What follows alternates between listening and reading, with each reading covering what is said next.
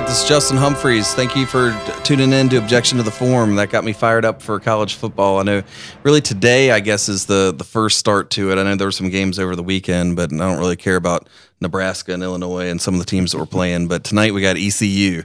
So ECU and uh, App State are playing tonight. That'll be exciting. I know uh, Joe's uh, Chant, Chant, the Chanticleers are going to be playing, so uh, so the, the the real games start tonight. But uh, a few weeks ago, I did a show about the Coastal Entrepreneur Awards, and it was an event that I was uh, pleased to be able to sponsor and help out with. And today, uh, our guest is Albert Steed, who his company Al- Hybrid Athlete Foundation was one of the winners of the Coastal Entrepreneur Award. So congratulations and welcome. Thank you, appreciate it. So the category that that you won was internet related services, and I was hoping you could tell everybody kind of about the the Hybrid Athlete Foundation and what you did and kind of how you've been able to grow that company. Yeah, and it, was actually kind of funny because we saw the awards come up and we just uh, we on a whim we were like, well, let, us put ourselves out there, kind of see what you know what it looks like. We're not really known very well in Wilmington because of what our company does and the scope of what we do, but we started in 2016. Um, little background was I tell everybody I sort of drew the short straw in a friend group of somebody that needed to open a gym. Um, my background is technology, um, software development. So I, I, joke and say when the nerd runs a gym, you're going to figure out the technological side of a gym. And our gym was set up to be 24 hours a day, and we did it very traditionally with access key cards. Um, found out really fast that an access key card works really, really well in a corporate setting. You, you don't lose your access key card, and if you do, you, you tell your employer. Doesn't work so well in a gym setting. People lose that card. Oh, yeah. They would they would maybe tell you two weeks later, oh hey, by the way, I don't have a key card anymore, and people have just been letting me in.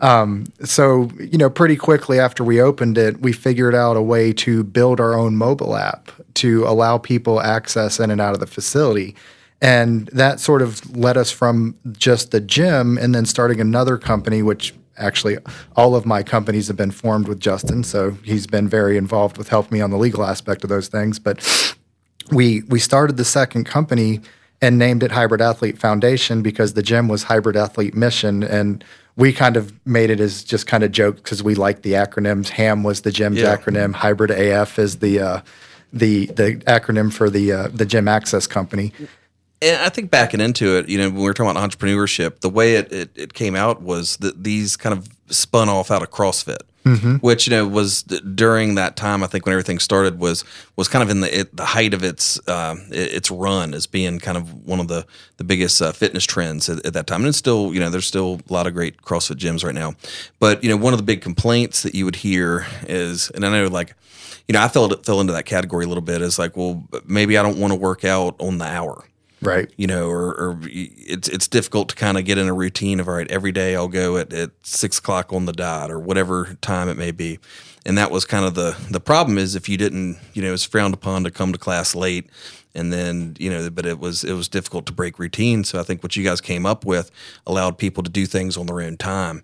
And there was also the end of it of some people just don't really feel like doing a, a, a group workout setting. Right. Well that, was really the i guess the nice thing of all the competitions in crossfits in wilmington is you you saw more in in our area that and maybe they were leading the the pay, the pack a little bit was the concept of an open gym. So it was more of the concept of you could do the classes as long as you wanted to, but once you got really proficient, they were okay with you not having to be inside of there with the trainer while other people were doing it as long as there was space. So that was kind of the the gateway of how it started. And then our group was all open gym members. And I tell everybody like for most people CrossFit's kind of a gateway drug in a sense you start out with CrossFit, and the next thing you know, you're looking at Olympic lifting, you're looking at powerlifting, you're looking at strongman, you're looking at triathlon. So it's kind of like that modality that they talk about, just like throw lots of different and interesting things and you know randomize them together and it's going to keep it interesting and keep you involved so you know that was really for us was we were all doing different things so when we had to break off and start our own thing. And it was really the concept for Ham was it's all open gym. We're never going to teach a class. And you come and go as you want to and train for the goals. And, you know, if you have friends that you're training with, that's great. If you're solo and want to train at 1 a.m. by yourself, which we had a member that was an insomniac, she couldn't get to sleep. So 12:30 she was like, "Hey, instead of sitting in my room just looking at the ceiling, I'm going to go hang out in the gym and work out for an hour and a half." I think one of the things with with the gym business that becomes difficult is pricing. So I imagine you know you can you can get into a, a, a pretty nice gym for for ten dollars a month. You know I, I, would say you know Planet Fitness is a nice nice gym. It's a nice facility. You know I, I know there's some things that they won't let you do there. Like there's um, you know, I don't think you're meant to lift from the ground. And right. and there's have you, or you make ever, noise. Yeah, have you ever uh, seen the lunk alarm go off? no, but I've heard about it. so, I, I, do have some questions for any gym that uh, incentivizes you with pizza nights and donut nights. Though. Yeah, so, you know that just seems like maybe that's not you know what you're trying to achieve, but you know. If you want a good chuckle, I would say go to YouTube and just search lunk alarm. I mean, it's just classic videos of meatheads losing their mind, like when they're told they can't grunt or or they that or they're being kicked out in the middle of their workout. You know, they're probably pretty deep into the pre pre workout or whatever it might be, and then they're telling them, "Look, uh, sorry, you, you were too loud. You're not. You're gonna have to end your, your session. We're gonna cut a little bit short because you're making uh, some of our, our people over there eating pizza feel a little uncomfortable in here." But uh, but the point wasn't really to. Um, to kind of dump on Planet Fitness, but it was just to say that, that that's a fairly nice facility, you know, that you can get into for ten dollars a month, or if you want the massage chair, maybe it's like twenty dollars a month. But but uh, so how how do you how are you able to compete if you're not selling classes or training in a way that you can make money? Well, so that that was the issue with my gym, right? Was you know when we first started it, we were in a 1,200 square foot building in a mixed use facility, and and literally we we got we got thrown out in six weeks. Like we had people in there that were deadlifting five six hundred pounds. They were rattling the entire like oh. unit. Um, and and we really thought up front there was only about 15 or 20 of us and that was how small this gym was supposed to be. But there was such a, a pent up demand for somewhere that was really just come and go at your own pace have nice equipment. Um, and, and, you know cater to a lower price point you know from that open gym standpoint because there's not as much overhead. So we ended up moving after the first six weeks of being open to a 4000 uh, square foot standalone building. And we attracted a lot of you know police fire ems nurses um, coast guard members and then just you know normal you know everyday gym goers that were more seasoned, you know, we'll call them athletes. You know, they were they were multiple years into doing different things. They were maybe following a program that they were buying from somebody else, and they just wanted the space. And you know, it, it's an expensive endeavor to try to set that up inside of your garage.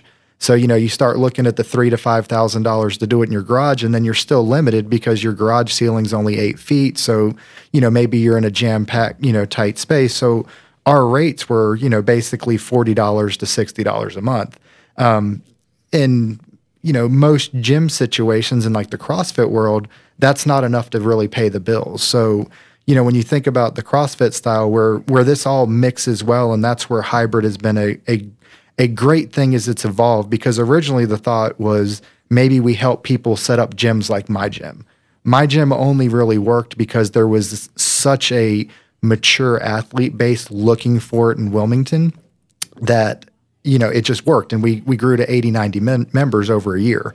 Um, but when you look at most gyms they've got that 20 30 you know members that are looking for something different that don't necessarily want to do classes. Maybe maybe they're a parent and they've got kid activities and you know they can't get there for a 6 a.m class but they can get there at 5 a.m to do it on their own. So there's lots of reasons why an open gym concept works really well in that functional fitness space. And and it's just different. Like Planet Fitness, a Gold's Gym, O2, Nine Round, you know, all these different things. The appeal is just like, do you find something that works and sticks for you? Like maybe, you know, CrossFit just seems way too aggressive and you're happy, you know, like you just really like to zone out and do a treadmill for an hour. So, I mean, I'm a big advocate of anything that you're doing to stay active. Like that's more important than what it is. Like, you, you find if you find something that you genuinely enjoy, like that's where you're going to stick with it. If you're that square peg in a round hole trying to just make this thing work for results, but you don't enjoy it, it's not going to last. One of the difficulties I think with the hybrid model and kind of the, the 24 hour model has been well what's the what's my liability exposure mm-hmm. you know because like we've got people because you know in theory if you're at your your traditional box gym, there's going to be people that are that'll maybe mop the floor, mop the sweat up off the floor, or if there's a problem with a a machine, if a, if a machine's known to be broke, they'll they'll put a, a sign on it telling people not to use it and that sort of thing. How how were you able to to deal with those potential issues with the with the kind of the twenty four seven gym model? Well, and when we first started our gym, I mean, we were we were pretty early in the functional fitness style equipment in a unattended access method. So we I was actually really nervous when we opened the gym that that was going to be the limiting factor of what we can do and um, with my first insurance policy with a major national carrier, they wouldn't give me full 24 hour access. So they wanted me to shut down for two hours a night, and we shut down from 2 to 4 a.m. Um, and the policy was, for as small as we were, was about $2,200 a year. What was the, the rationale for that? Was that when you're meant to go in and, and like the, clean they're, up? They're, they're, insurance underwriters. I'm not sure there's yeah. any rationale that anybody would ever understand. Yeah. It was just, this is what you have to do to do this. Um, and we we ran that policy for about it was it was literally only about two months and then i reached out to another national provider and they came into a policy for me for $360 a year for the same exact million dollar you know per occurrence coverage um, and you know when i was talking to the insurance agent they really just looked at me and said look like you're not running classes so the level of liability for you as the business owner is a lot less because if you don't have a personal trainer or a coach out there telling people what to do, then if they do get hurt, as long as it's not negligence on your part because you haven't maintained the facility, it's really on them. So, you know, we we as we've learned and you know, part of the hybrid approach has been in 2018, we partnered with one of the largest insurance providers in the functional fitness jujitsu sort of space. And we went through writing a best practice document with them on language like example language for your waiver for unattended access rule, rules and best practices checkout procedures for your um, athletes before you give them access so we really worked with them and they took that back to the board with all of their underwriters to say look this is what this platform does. This is how their app helps them maintain it.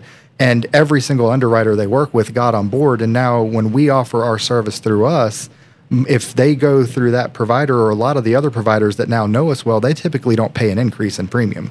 Yeah. Like they just get that written in because you know the gym owner is responsible for you know if, if our rigging or a, a, machine is starting to break and it's not being maintained they need to take it out of service and, and you know i didn't really think about it but that that kind of makes sense. One of the knocks on CrossFit, I guess, over the years has been people um, that have gotten injured doing it. Um, and there's a lot of different reasons for it. You know, some have said the competition aspect is is unhealthy. I don't really buy into that, but you know, others would say it's maybe poor coaching has resulted in a lot of injuries, but it very few injuries in CrossFit were the result of dumbbells right. failing, you know, or, or something like that. Because it's you know now I could see it in a big box gym where you've got some machine contraption with cables and cords, and you know I guess where maybe something snaps if, breaks. Yeah, and, yeah. But if you're talking about just dumbbells and barbells and weights and you know the kind of stuff kettlebells the, the, the kind of things people are using in a, in a crossfit the you're probably either going to injure yourself or you're going to receive poor instruction. Well and i think i think CrossFit, I think CrossFit's just that name that people always associate it to, and it's so much more of than just CrossFit now. Like it's an entire functional uh, functional fitness industry, and and really like if you look at functional fitness, where it when you talk about like a Planet Fitness or the the larger sort of like we'll call them more machine based gyms, the barrier to entry there was really high. Like you know you were talking 100 150,000 dollars of equipment. When you start looking at building a functional fitness gym, I equipped a 4,000 square foot functional fitness gym for about twenty thousand dollars.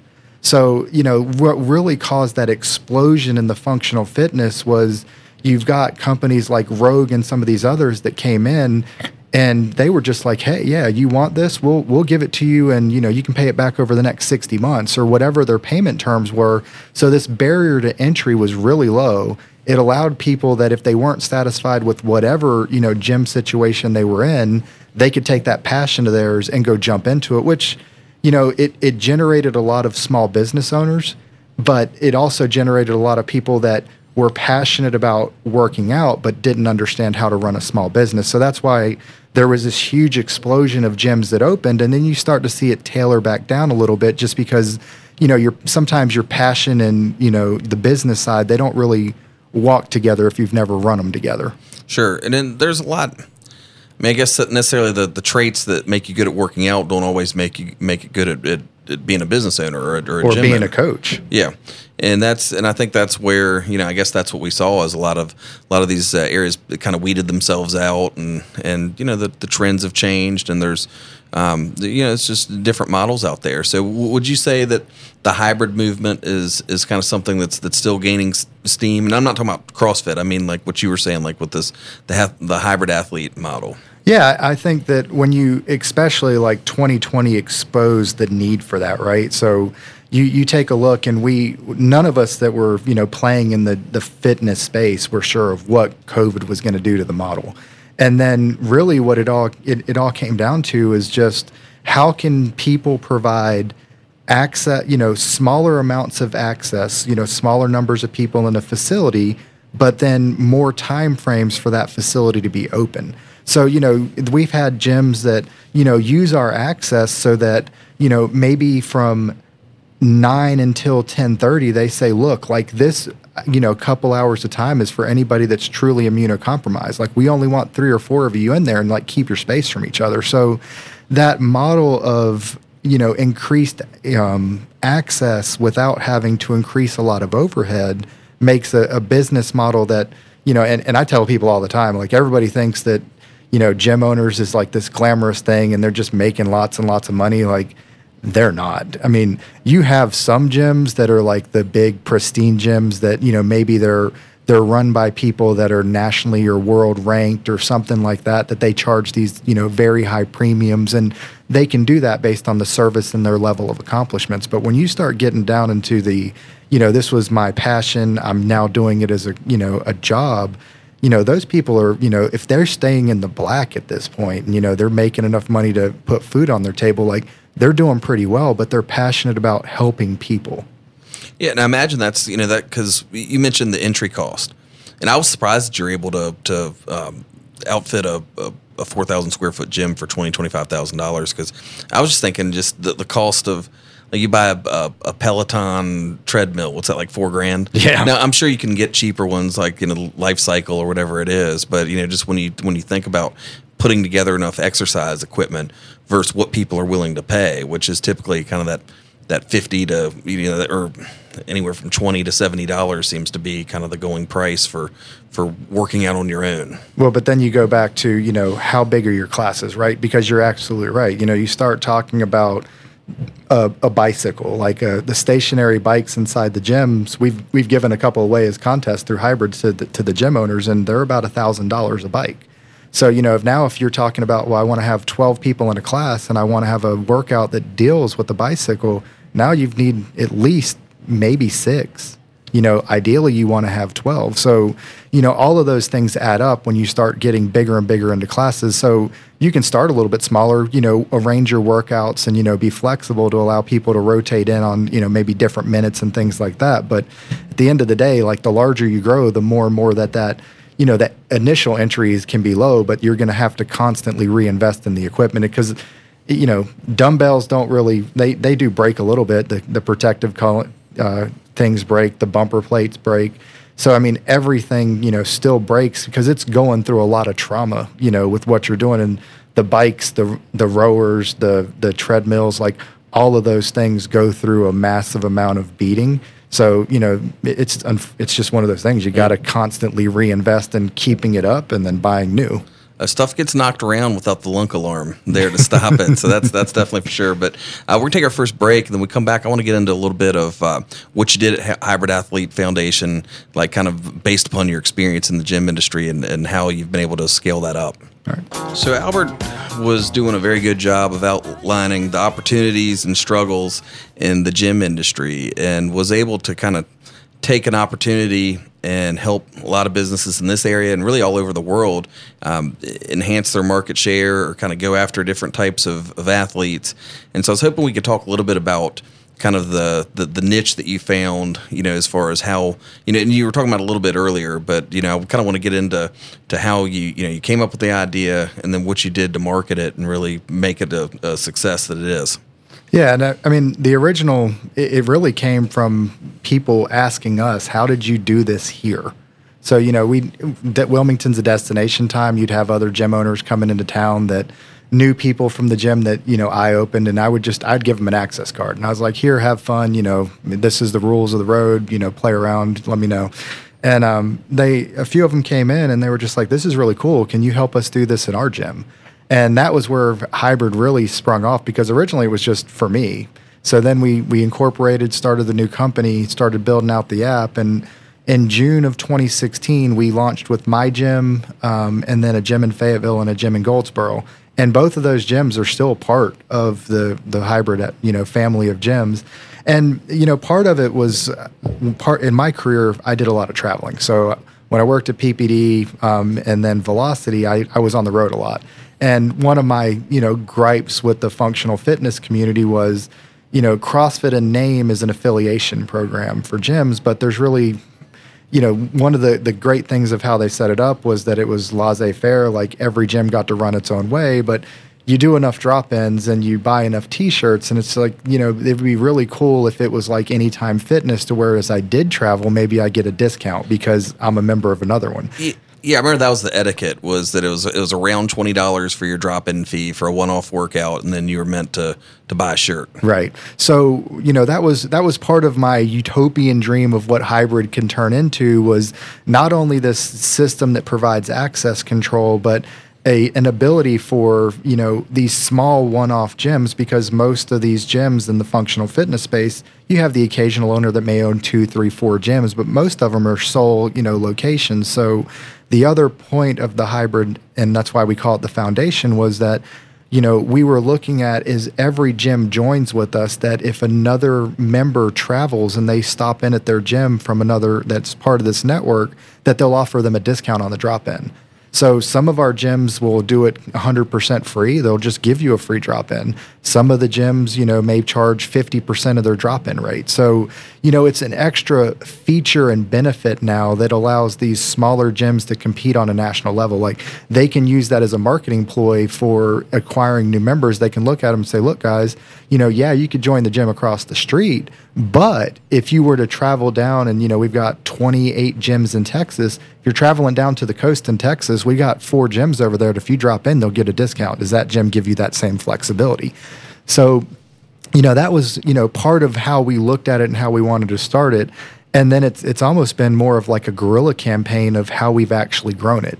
So, you know, a lot of what we do and, you know, me and my partners, I we all we have a passion for this and we enjoy it. Like it's a mix of the all of us love the health and fitness space.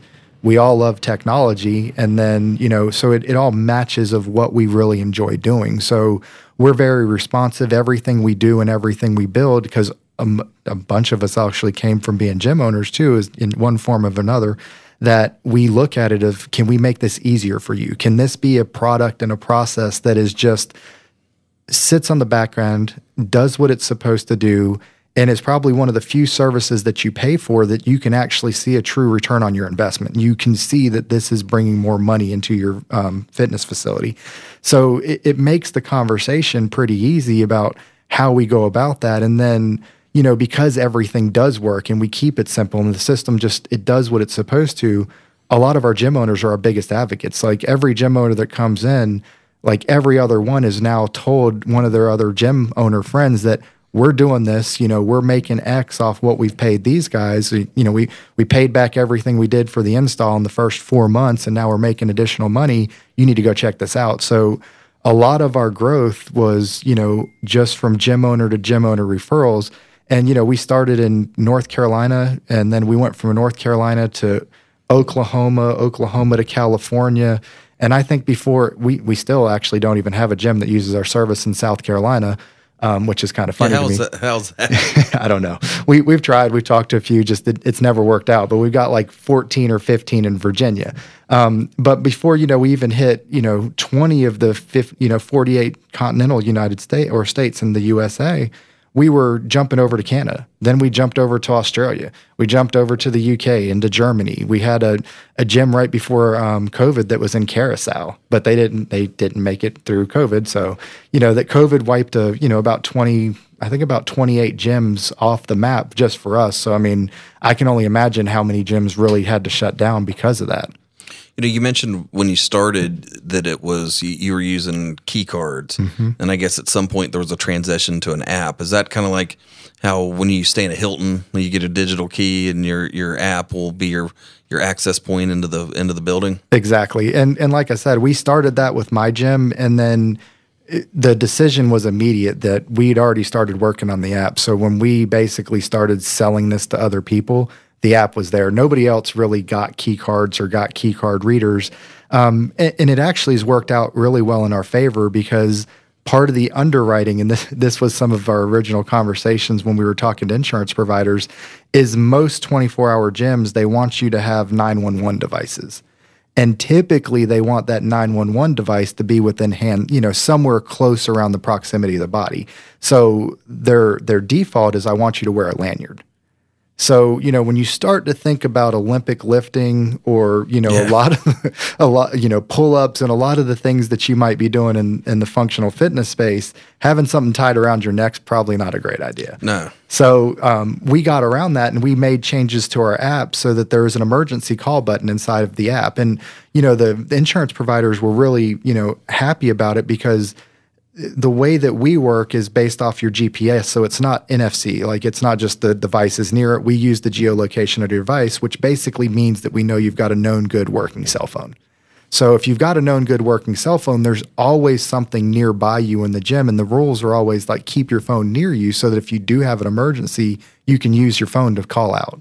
Yeah, most people don't need to that be a rule to uh, have your your phone near you at the gym with uh, kind of kind of the way uh, things been going. But no, if there's not a video on TikTok or Instagram, I don't think the workout happened anymore. Yeah, that's that's exactly right.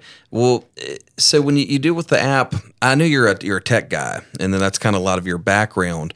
Did you did you create your own app, or did you have to outsource that part of it? No, so actually, um, I've done all of the design work, and then two of my partners are software developers by trade. So we've done everything in house, um, other than some of the marketing graphics. Like you know, the marketing and graphics side, I tell everybody like I'm a you know paint shop novice. I can you know throw some stuff in different places and give you an idea of what i want it to look like. But if you want it to look pretty i'm not your person. So we actually use a firm here in town that's helped us a lot with you know graphics on pages and things like that to make sure the app's functioning and you know looks well. But all the function the technological aspects behind it, it is all our team and I, and I get how you you know you said started Fayetteville and Goldsboro and the, I guess kind of neighboring communities where people would come by and, and I guess it began to grow on a word of mouth basis. But what was it that got it to where you're you're going to Australia and Canada and and Curacao? I guess before that didn't work out. Uh, th- so really, it's been that the there's a large Facebook groups of you know facility owners. So some may be under the CrossFit banner, some may just be, you know, fitness related, you know, owners and coach groups. And, you know, those questions come up of, you know, hey, I want to offer 24 7. You know, I'm thinking about going to Home Depot and buying, you know, a, a a, a, doorknob that has a key, you know, key system on it. Does, what is what do people think? And you know, just because of you know the how we integrate. So you know, when, like we said, we want to keep this simple. So we've we've done a big push on every major gym management platform that's out there. We integrate in with it. So when you're managing your classes, your workout, your members, your billing, all those different aspects they basically click a couple flags in those systems and they generate access into our app at this point. So they don't have to manage it in two places. They don't have to worry about a key code that's now being shared by 17 people. Like they know that this is the app, you know, their people are getting pushed to that app. And if they don't pay for their bill, we get a notification and it shuts their access down in the app. So that makes it really easy. And then, you know, so all of the gym owners that have partnered with us, when they see those conversations, you know, you'll have some people and they're like, yeah, do it yourself. It's cheap, you know, whatever. And then, you know, we'll have our gym owners jump in and we've got quite a few of them that were do it yourself people and then their stuff broke. They couldn't we had a gym call us maybe three or four months ago and they were like hey i can't issue any key cards. Like the system's locked up. I can't get in it. How fast can you switch it out? So you know they all jump in now because of just the level of service they get with us and they're like no like yes you could do this with your by yourself but go over there and talk to these guys and what little bit you pay them um, per month they warranty everything. If you have an issue, you call them. They get people out there to fix it. You never worry about it again. So, you know, just that level of service, like we kind of call it, it's like access control as a service and a very concierge and white glove um, feel to it that it just makes it simple. And, you know, like we said with gym owners, like they're looking for the path of least resistance and making it simple for them. So as long as this thing works and they never have to worry about it, they're happy. It's in the background they can go concentrate on all the other things that they're trying to figure out in their business. So, did you figure out when you started doing this with gyms and it took off? Um, what was the point when you you kind of found that, that that there was a need for other types of businesses other than the fitness industry? Well, I mean, you know, access control is a, a, large thing in lots of businesses. I mean, it's not a new or a novel concept. I think the more of the novel concept is the level of service that we provide. Um, and we we turned away business because you know in the beginning this was our passion project. Like hybrid athlete was a very specific thing catered to a very specific market. And we weren't willing to dilute what we were trying to do there. So in the start of 2021, we did launch another brand called Facility so that people that were looking for that same level of service and some of the features and functionality, but without the drop ins, without the actual network, that we could provide service to them. And you know, we've we've actually since we've launched that um, just in June, we've got a, a, church on it, we've got a Pilates studio. Um, and we've talked to a few other like small businesses. So we'll we'll never probably grow to compete with the large competitors, but in that in that space where people are looking for a different level of service and warranty, we'll probably pick up some business just because there a lot of them have come from, hey, I'm a member of this gym. I've used the hybrid app. I really want this at my business. Can you help me? And does it relate to security? Because I was thinking, you know, if you tied that into your security system, that would be something that would be good. And you see a lot of it with people that kind of that that that's the way they've shifted away from deadbolts, mm-hmm. or well, I guess it, there's a deadbolt behind it, but but away from I guess keys to having keyless entry um, through their through their phones or through or through clickers or their various devices. Um, are you set up for that where you could just say like look you're not going to have locks anymore or you're not going to have keys. It's, this is this is the way you're going to get in and out of your business well and that's where the, like the church came into play. They had so many people that they were giving keys out to. As soon as somebody left they were like they needed to rekey everything. They needed to hand keys back out. So an access control system for them they're not necessarily looking for 24/7 access but they're looking for an easier way to maintain control on access. Yeah.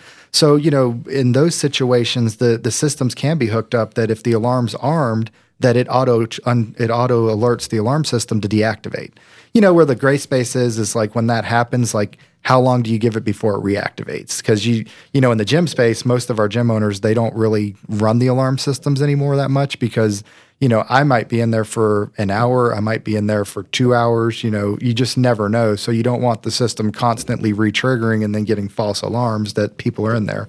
But like in the church setting, you know, they were just really interested that I didn't want to have to be out there at 4 p.m. to unlock it for the band practice. So now, you know, so and so has access on the phone. I can see that, yep, they just unlocked the door and, you know, they're in there.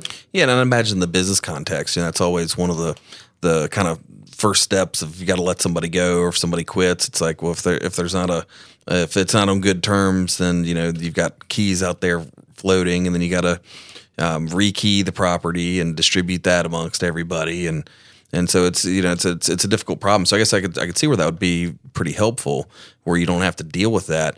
One of the concerns i think there'd be out there and i'm sure you've got a workaround for it is um, it seemed like there'd be a fear that well what if my what if the you know the the technology failing? Right. How, how, do you deal with that? Like as far as you know the, the, maybe a problem with the phone or a problem with the reader or how does that well, I mean, so the you know we've built in as much as we can. Um, you know, if the system goes offline because the internet or powers out, the app will start alerting the whoever's the, the administrators on the account. Um, if the door gets pulled and you know broken, you know we have contacts that'll let us know that hey, this wasn't an actual access event, but somebody just pulled it open. A little bit of an issue there is a lot of the places like they want it open during the day so that people can free pass through. So like what's legitimate versus illegitimate, you know, use of that time frame. Um, and you know, the the good thing about with what we're doing is it's all commercial grade. So you're not going to Home Depot and buying the Schlage, you know, keypad. Like you're we're legitimately coming in with commercial grade hardware and installing that. Um, there's even a section of hardware which are called maglock, which are the locks that sit over top of the doors. And we try to avoid those as much as we can because they're great and they work, but they're in the security world, there's a concept of fail um, secure and fail insecure. So a maglock, when the power goes out, that door is unlocked. So you know that's fail insecure. A fail a fail secure lock is that when that door closes, if electricity doesn't go to it and tell that actuator that it's okay to unlock, it stays locked. So the only way to bypass it at that point is with a key.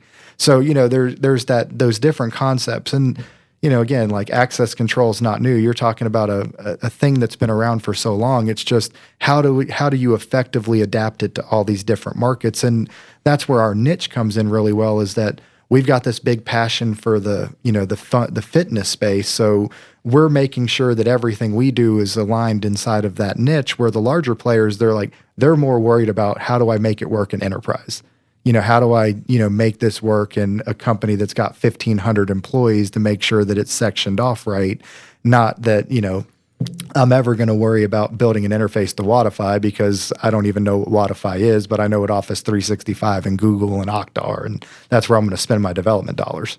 Yeah, and I was thinking Wodify. I mean, that's kind of I guess the way I would describe it is maybe what uh, management software for gyms. Mm-hmm. Like I guess so, it's meant to to handle your billing and scheduling and things of that nature. Exactly. And I guess you're not you're not synced into that. Or, we are. So, like I said, we we interface with them um, I, there's a list of about 10 of these different platforms that we interface with. Um, you know, just to make that process easier because that those things aren't, you know, they're not enterprise level. So the other systems aren't looking at how do I make this easier for them because they're they feel like it's too niche. It, you know, and that's the thing with development is you when you're doing development, you're kind of looking at what's the, my biggest return on my investment for these development dollars, and I've got all these different competing, you know, features and needs, and I, you know, I've got my competitors now, and they're over here doing, you know, NFC and, you know, video and fingerprint. So, you know, they're all hustling, just trying to keep up with each other, that they're not looking at the smaller, more niche market saying, oh, how do we go play there? You know, yeah, we could go make some money, but, you know, we're three years into our development process and, you know, when we start thinking about how many small businesses there are in the United States alone, uh, you know, I don't remember what the number is. I think it's like 27 million or something like that you start looking at gyms and there's 30,000. I'm not going to go dedicate a lot to that space up front. Have you noticed any trends in the fitness industry that you think that technology is on the verge of taking us in the future or any areas where you're looking to maybe expand what you're doing to kind of get into uh, other, you know, kind of like, I guess, add on to what you're doing?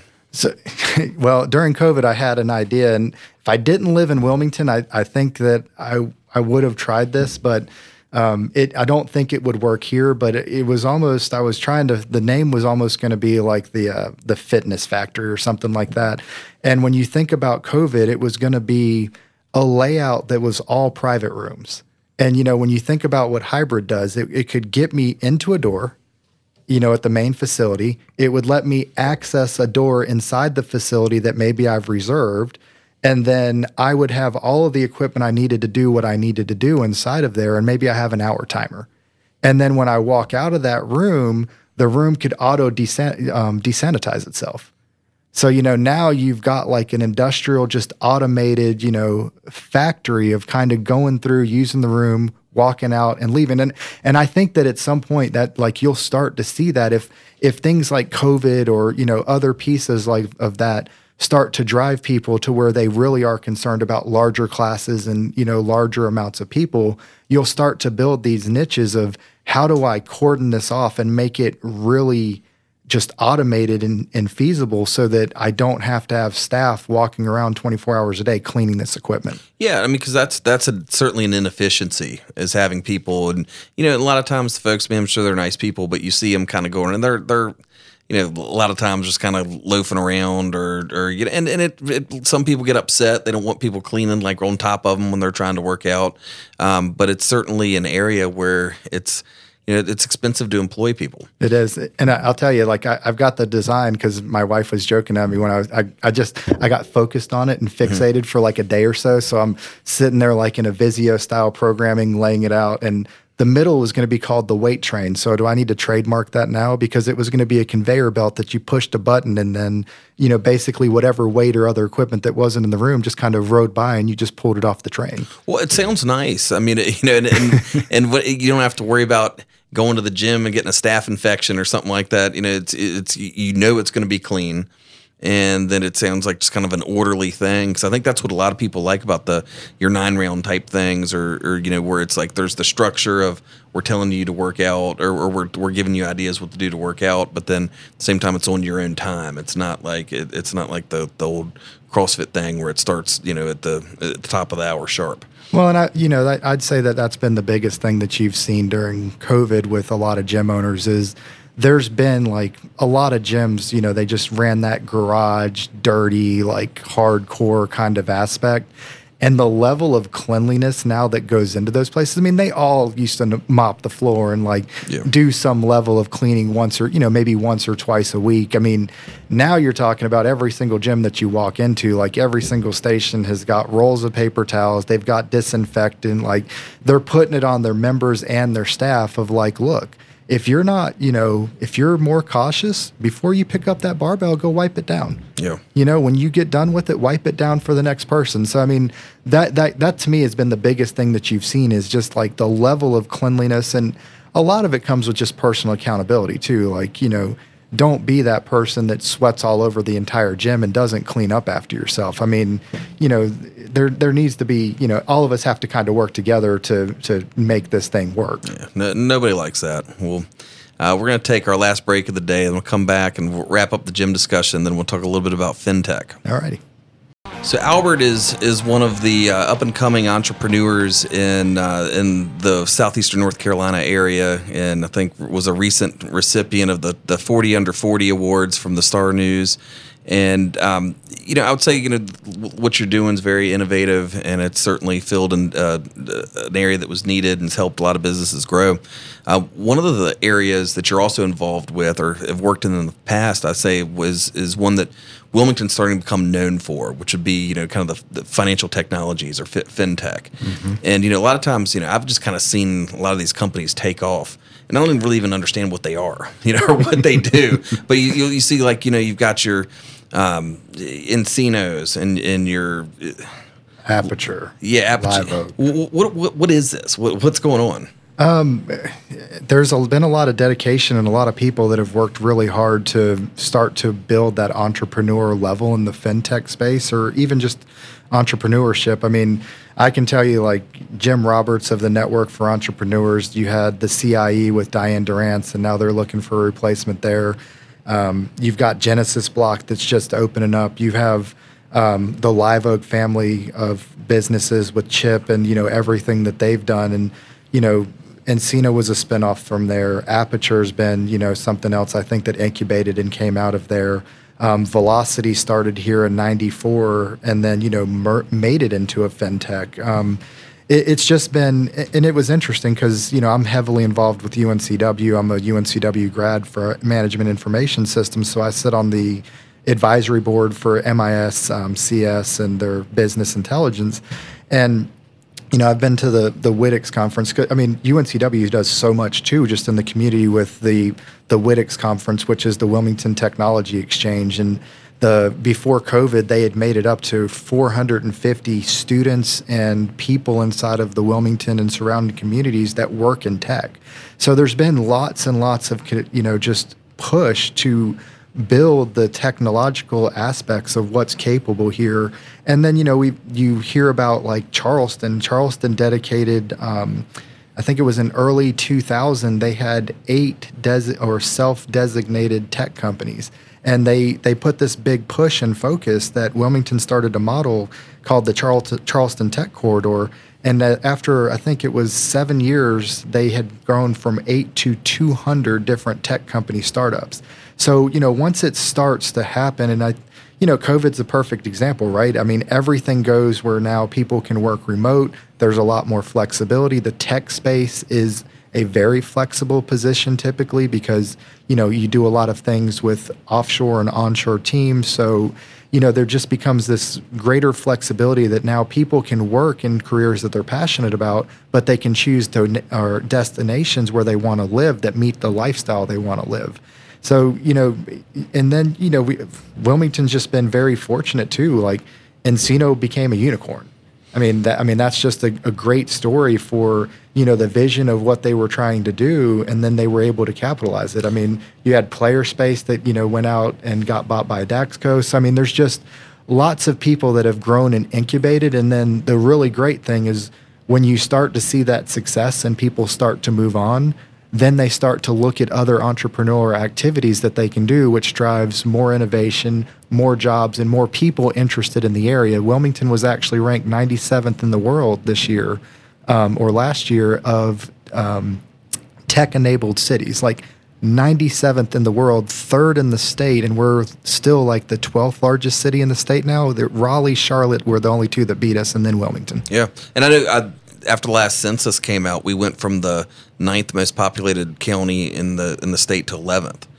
Um, it, it does surprise me that we we would have been 97th in the in the country. No, in the world. In the, or the world. I'm sorry. Yeah, that's even yeah, that's yeah. much more surprising. So when you when you talk about fintech or like what what's an example of what is it though? Like what what are what are a lot of these local companies doing or, or what are examples of what they're doing? I'm sure they're into all kinds of things. So I mean, it, there's different levels of where fintech plays. So one side of fintech is kind of like enablement for banks and credit unions, and that's where um, nCino and Apiture and Velocity and some of the other players play. So they're they're building software and solutions to go help financial institutions be more effective and to get them over the hump of maybe the technological hurdles because a lot of times financial institutions are running behind um, just because of regulations and you know all the things that they have on their plate.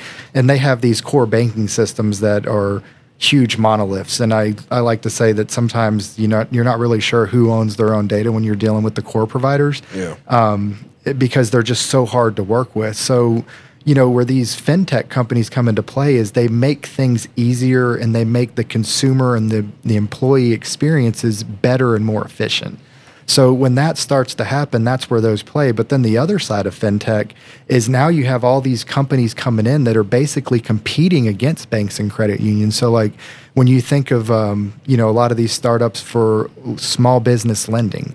Um, or you know personal lending like SoFi. So I mean, there's all these you know fintech becomes this really large bubble of you know maybe two different things. One is you know enablement of traditional banks and credit unions and then there's a whole other chain of people that are now trying to come in and compete against banks and credit unions. And imagine you know when you're talking about the, the banks they've got a lot of competing interests that you mentioned. Like you know i would imagine first and foremost is got to be security. Right. Because you're dealing with people's personal financial information. And then on top of it just the risk of of you know lose squandering or losing um, you know the funds with like I guess the all the wire fraud that's out there now, and um, yeah, there, I guess there's other avenues where those kind of things can happen. And then plus, you know, you've got the archaic systems, and you got to kind of con- you kind of got to deal with all those competing interests and put together something that makes sense. Well, I mean, I, I, was the CIO at Velocity for almost seven years, and I'll tell you that was the most terrifying piece of the job of the person that's in you know control of all the information. Is how do you try to make sure that you're not the cause of a breach? You know, yeah. nobody wants to be that person that you know has done something and compromised data, and there's just such sophisticated things that people are trying to do to get access to information. So when you get, let's say you get a warning that says, you know, your your email account's been compromised, and yeah, a lot of people find out the, the, you know the the hard way where it's their their friends have gotten random emails from them, and you know you you don't know what all's happened, but you'll see your email address is up out on the dark web, or your you know your email address has been has been compromised. What are people doing with that information? Uh, a lot of times they're using it to basically try to get into your get deeper, right? So, you know, if I can get, you know, this these bits of information, which it's always that funny thing when people answer all those surveys on, you know, line and Yeah. tell me your first date, your first car. It's like, oh, cool. You're just answering every single security question that's known to man. Um, you know, so it, it's interesting when people do it. But I, I mean, you know, a lot of people, you know, just they look at it as innocuous and fun because of the avenue that it's coming through. Yeah. Um, but I mean, realistically, people are trying to get in there to, to transfer your money. You know, in the corporate setting, you get lots of emails of, you know, from your CEO that's been spoofed saying, hey, I'm in this meeting. I need you to 50, you know, send a wire for $50,000 stat, you know, send me a, you know, reply back to this email for confirmation and, you know, I'll reply back. So there's lots of ways that people are trying to do it to, you know, become fraudulent and, you know, the the average person's not aware, you know, doesn't think of like, let me actually go open that email and see if that email address is actually correct. Well, that's interesting that, that, you know you brought that up about the, the the quizzes, which I always get annoyed when I see them. But I never really thought about, and you always wonder where they start. And I never really thought about somebody saying, "All right, I've got a couple pieces to this person's um, puzzle or their information, so to speak. If I could just know like what's their pet's name, you know, or something, or you know, like who's their first girlfriend, or, or where what's the where they like to go on vacation. You know, those are kind of a lot of your your typical uh, security password questions. Well, and there was, uh, I don't remember what the app was, but there was an app that basically was everybody was uploading pictures and it was aging themselves, but they had to like expose their entire Facebook profile to that thing. So they were basically giving somebody that it ended up being like it looked nefarious of why they wanted to collect all that data. And then they were getting biometric data off of you too. Like all of your, here's 17 different pictures of me through life. So, you know, you just have to be very concerned and wary of like, where are these things going? Because you know, there's a, a cool book called Life After Google, and one of the, the premises is if if the if all the services are free, then you're the product. Yeah. So you know they're doing something with your data. You just don't know what it is because nobody reads the terms and conditions. Because if you ever did, you'd never sign up for anything. No. Yeah, you have no rights. Um, you can't sue them. If they incur any expense because of you, you're meant to indemnify them and pay for their attorney's fees. And um, they can revoke at any time they want, um, even if it causes you expense. you know, like those are the highlights. You know, now there's there's a lot notes. of yeah, those are the cliff notes, and you know, attorneys are very you know you get you give attorneys. Um, let them turn the clock on and let them shrink the font and say, all right, we need we need about four pages of CYA at two point font. Yep. I got it. You know, let's go. Let's go. That's that's uh, that that's you know there, there's a lot of folks in my profession that uh, that can make that happen, and you know, good for them. And you know, and, and it's like it's it's a trade off. You can you can go off the grid if you want, and I think you know there's certain things. You know, technology's made our lives a lot better, and there's a lot of things that where it's where it's great. You know, I mean, I can live without knowing, um, y- you know, what uh, Disney character I'm uh, I, I most resemble, or, or, or You like, don't want to cartoon yourself? no, no, never done that. But uh, It, it's an interesting conversation in our house all the time, and especially we have teenagers. So, you know, you're you starting to read a lot of studies about like the mental impacts that it has on children from a, a cyberbullying and you know a cognitive development stance on where these social platforms are, and you know, it, it, it in a lot of ways it feels like as great as social media can be, there's so much toxicity out there of what people will say on there that they would never say in just common decorum that you know it becomes more toxic than it is beneficial at this point. point and then you know you, you've got this shift in the united states which is really going to be interesting you know and this is something you can talk about on one of your other podcasts but like i think the, the number is now up to like 55 or 60 percent of the population want a government bureau to deal with anti-information. Yeah. so like you know where is that all going to lead Well- to? It's it's going to be really interesting. I don't know if I want a, a bureau for it, but I certainly think that misinformation is. I, I don't think there's a. You know, you've got the right to free speech. Obviously, we we enjoy that here, but you don't have the the right to um, public to to publish false information. right And I think where one of the things that I think is going to be developed and kind of a trend I see upcoming is just the uh, the um, online anonymity.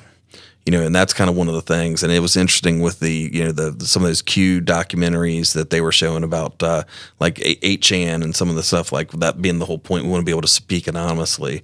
Um, you know that that's where I kind of think that. Um, that the problems lies. That if you're willing to go on the record with it and you published it, then then you deal with the consequences. But I guess with technology, it makes it to where it's so easy to shield yourself. Right. And you have and but I think that's I know we just tailored off into a weird bird hole, but well, yeah, you with know. with with eight seconds left, so maybe maybe we get you back another day and talk about uh, some internet security. But I appreciate you coming on and congrats for all your great work. appreciate it, Justin.